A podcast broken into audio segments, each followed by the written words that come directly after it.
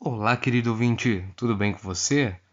Me chamo Eduardo Costela, faço parte do CREA Júnior SC Regional Concórdia e estamos apresentando o podcast Trajetórias. Neste podcast você irá acompanhar trajetórias, conversas e experiências trocadas por profissionais de diversas engenharias e também ex-membros do CREA Júnior. Hoje venho apresentar a você um novo episódio com o engenheiro de petróleo Yuri Dias. Este episódio tratará de assuntos como motivações para cursar engenharia de petróleo, dificuldades ao ingressar ao mercado de trabalho e a importância do networking e da participação em programas como o CREA Júnior durante a sua graduação, assim como a importância de buscar um novo olhar para o futuro. Desde já, convidamos para acompanhar os próximos episódios, que serão liberados semanalmente. Fiquem agora com o nosso convidado e divirtam-se com muita experiência. Fala pessoal do CREA Júnior, como é que vocês estão? Muito bom dia, boa tarde, boa noite, vai depender muito do horário que vocês vão estar recebendo esse vídeo. Eu me chamo Yuri Dias, tenho 24 anos, sou engenheiro de exploração e produção de petróleo, técnico também formado na área, plataformista, um entusiasta do setor de óleo e gás aqui no Brasil. Atualmente eu atuo no setor de construção de poços terrestres e em águas rasas na Petrobras pela Quimpetro Engenharia e presto também um serviço de consultoria em gestão para R Dias Engenharia, aqui de onde eu gravo esse vídeo agora, no distrito de Pilar, é, distrito de uma cidade no interior, aqui no norte, no estado da Bahia. E é um prazer estar batendo esse papo aqui com vocês. Bem, o que me levou a cursar engenharia foi justamente saber que das grandes coisas que a gente tem no dia a dia da nossa sociedade,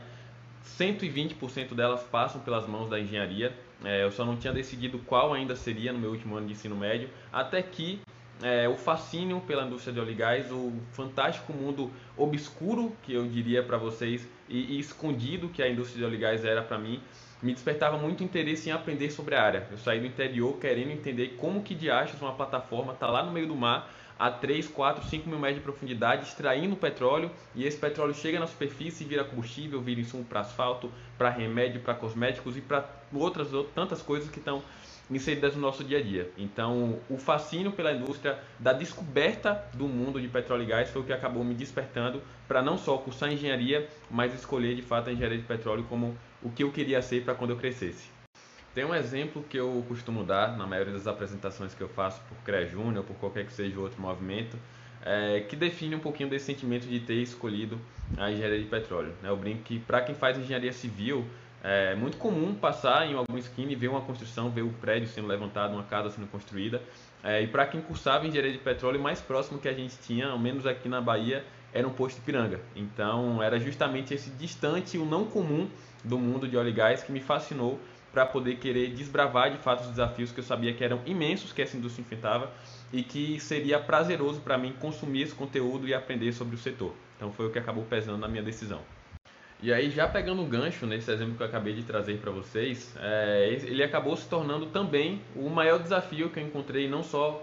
depois de formado, mas já durante a graduação, algo que toda a engenharia e agronomia é, sentia um pouquinho nos últimos anos, que era a dificuldade de ingressar no mercado de trabalho. É, o setor de óleo e gás, ele além de ser um setor muito específico, distante, não comum, como eu falei, ele é um setor muito específico. Então, é, eu saí do interior para morar na capital, cursar engenharia de petróleo, sem conhecer nenhuma pessoa que trabalhasse, atuasse em alguma empresa ou tivesse inserida é, na indústria de óleo e gás no Brasil. E todo esse network, toda essa rede de contatos, ela teve que ser construída do zero. É, em um momento em que o mercado estava muito fechado, a economia estava muito atingida, é, a engenharia, de modo geral, sofria bastante com, com o aspecto que o Brasil vem vivendo. E isso, claro, refletiu bastante na minha formação e na sequência depois de, de concluir a graduação também. E foi talvez esse cenário de, de adversidade dentro do, do mercado é, que acabou também servindo de combustível para que eu engatasse de vez, é, não só voltado para a engenharia de petróleo, mas para as atividades da graduação de modo geral.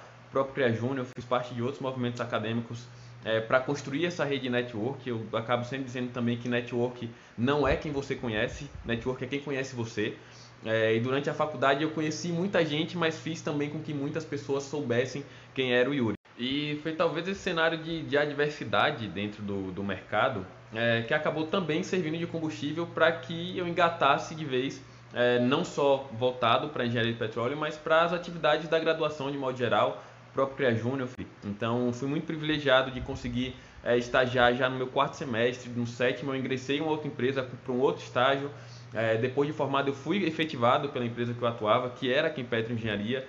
é, e segui já atuante dentro da, da, do setor para aquilo que eu tinha escolhido, que era a minha profissão, o que eu queria ser quando eu crescesse, é, e desbravar de fato os desafios do setor de óleo e gás que a gente está enfrentando hoje também, que o mercado, graças a Deus, já está bem melhor, está dando uma aquecida bastante, mas ainda há um caminho a ser percorrido e a gente tá, se segue essa caminhada de, de não parar nunca. Turma me fez uma pergunta muito interessante para que eu dissesse um engenheiro ou engenheira que eu admiro, que eu tenho como exemplo. É, eu podia citar uma lista, mas eu vou resumir em uma figura que eu acho que está tá bastante é, batida nos tempos atuais, mas é algo que eu tenho consumido bastante na, nas últimas semanas, nos últimos meses, acompanhando de perto, é, que é a ousadia do Elon Musk. É, eu acho que a forma de pensar, os desafios que ele se propõe a realizar, tudo que ele já tem feito é, para a história da humanidade, de, dando certo ou não, independente dos meios, eu acho que a ousadia, o modo dele pensar e engenhar é, estratégias e objetivos é algo assustador, mas assustador de uma forma positiva, é, e que eu acho que se a gente desbravasse um pouquinho mais dos desafios que a gente tem ao redor, com a coragem e um pouquinho da loucura que ele tem, a gente teria grandes feitos aí realizados também. Então, essa seria para hoje a minha figura. Pegando também justamente o exemplo do Elon Musk, que eu trago as habilidades que eu acredito que a gente, enquanto engenheiro, precisa ter. Sempre falo que antes de ser engenheiro de petróleo, eu sou engenheiro, antes de você que está assistindo ser engenheiro, engenheira civil, mecânica elétrica, eletricista, é, vocês são engenheiros e cabe a nós a capacidade, a obrigação de engenhar. De engenhar para mim é resolver os problemas com o melhor que nós podemos nas condições que nós tivemos. É, a gente é muito condicionado a estar tá lidando com resolução em situações adversas o tempo todo é, só que às vezes a gente foca muito em algo específico, aquilo que é a nossa área, é, e caberia a todo mundo, a todo mundo na sociedade ser um pouquinho engenheiro, porque a arte de engenhar, a arte de resolver problemas, a gente domina, é, e essa para mim é uma das principais características que a gente detém, não só enquanto profissionais, mas enquanto seres humanos mesmo, com potencial de mudança do meio que a gente está inserido. Então, como dom, a gente consegue pensar, raciocinar e eu acredito muito nesse dom de que a gente pode utilizar ele para todas as situações da nossa vida. É, e isso faz novamente não só de nós bons engenheiros e engenheiras, mas bons seres humanos, é, para poder transformar, mudar aquilo é, sempre para o melhor no ambiente que a gente está inserido. É ter essa capacidade, esse feeling de entender que a gente pode sempre estar tá impactando o ambiente que a gente está inserido, seja com a grande obra, seja com a extração de petróleo, mas seja também com a forma de lidar com a pessoa, com a engenharia de lidar com o ser humano, é, com um bom relacionamento com o time, com a boa comunicação, com a boa escuta, com um bom entendimento, é, porque esse conjunto todo, são meio que as habilidades do nosso cinto do Batman é, que a gente carrega ao, ao, lidar no cenário de engenharia. Então é, é nisso que eu acredito. E foi justamente por acreditar nisso que eu me encontro aqui hoje, acho que fazendo o melhor que eu posso na condição que eu estou tendo, gravando esse vídeo para vocês em um formato selfie com meu celular no quarto em que eu estou hospedado aqui numa cidade do interior do norte da Bahia, mas para poder compartilhar e fazer parte desse movimento bacana que o Cria Júnior Concórdia está fazendo e já expressar aqui a minha gratidão e agradecimento pelo convite. Como um apaixonado, entusiasta do CREA Júnior, fiz parte do CREA Júnior Bahia, fui presidente, fui coordenador nacional adjunto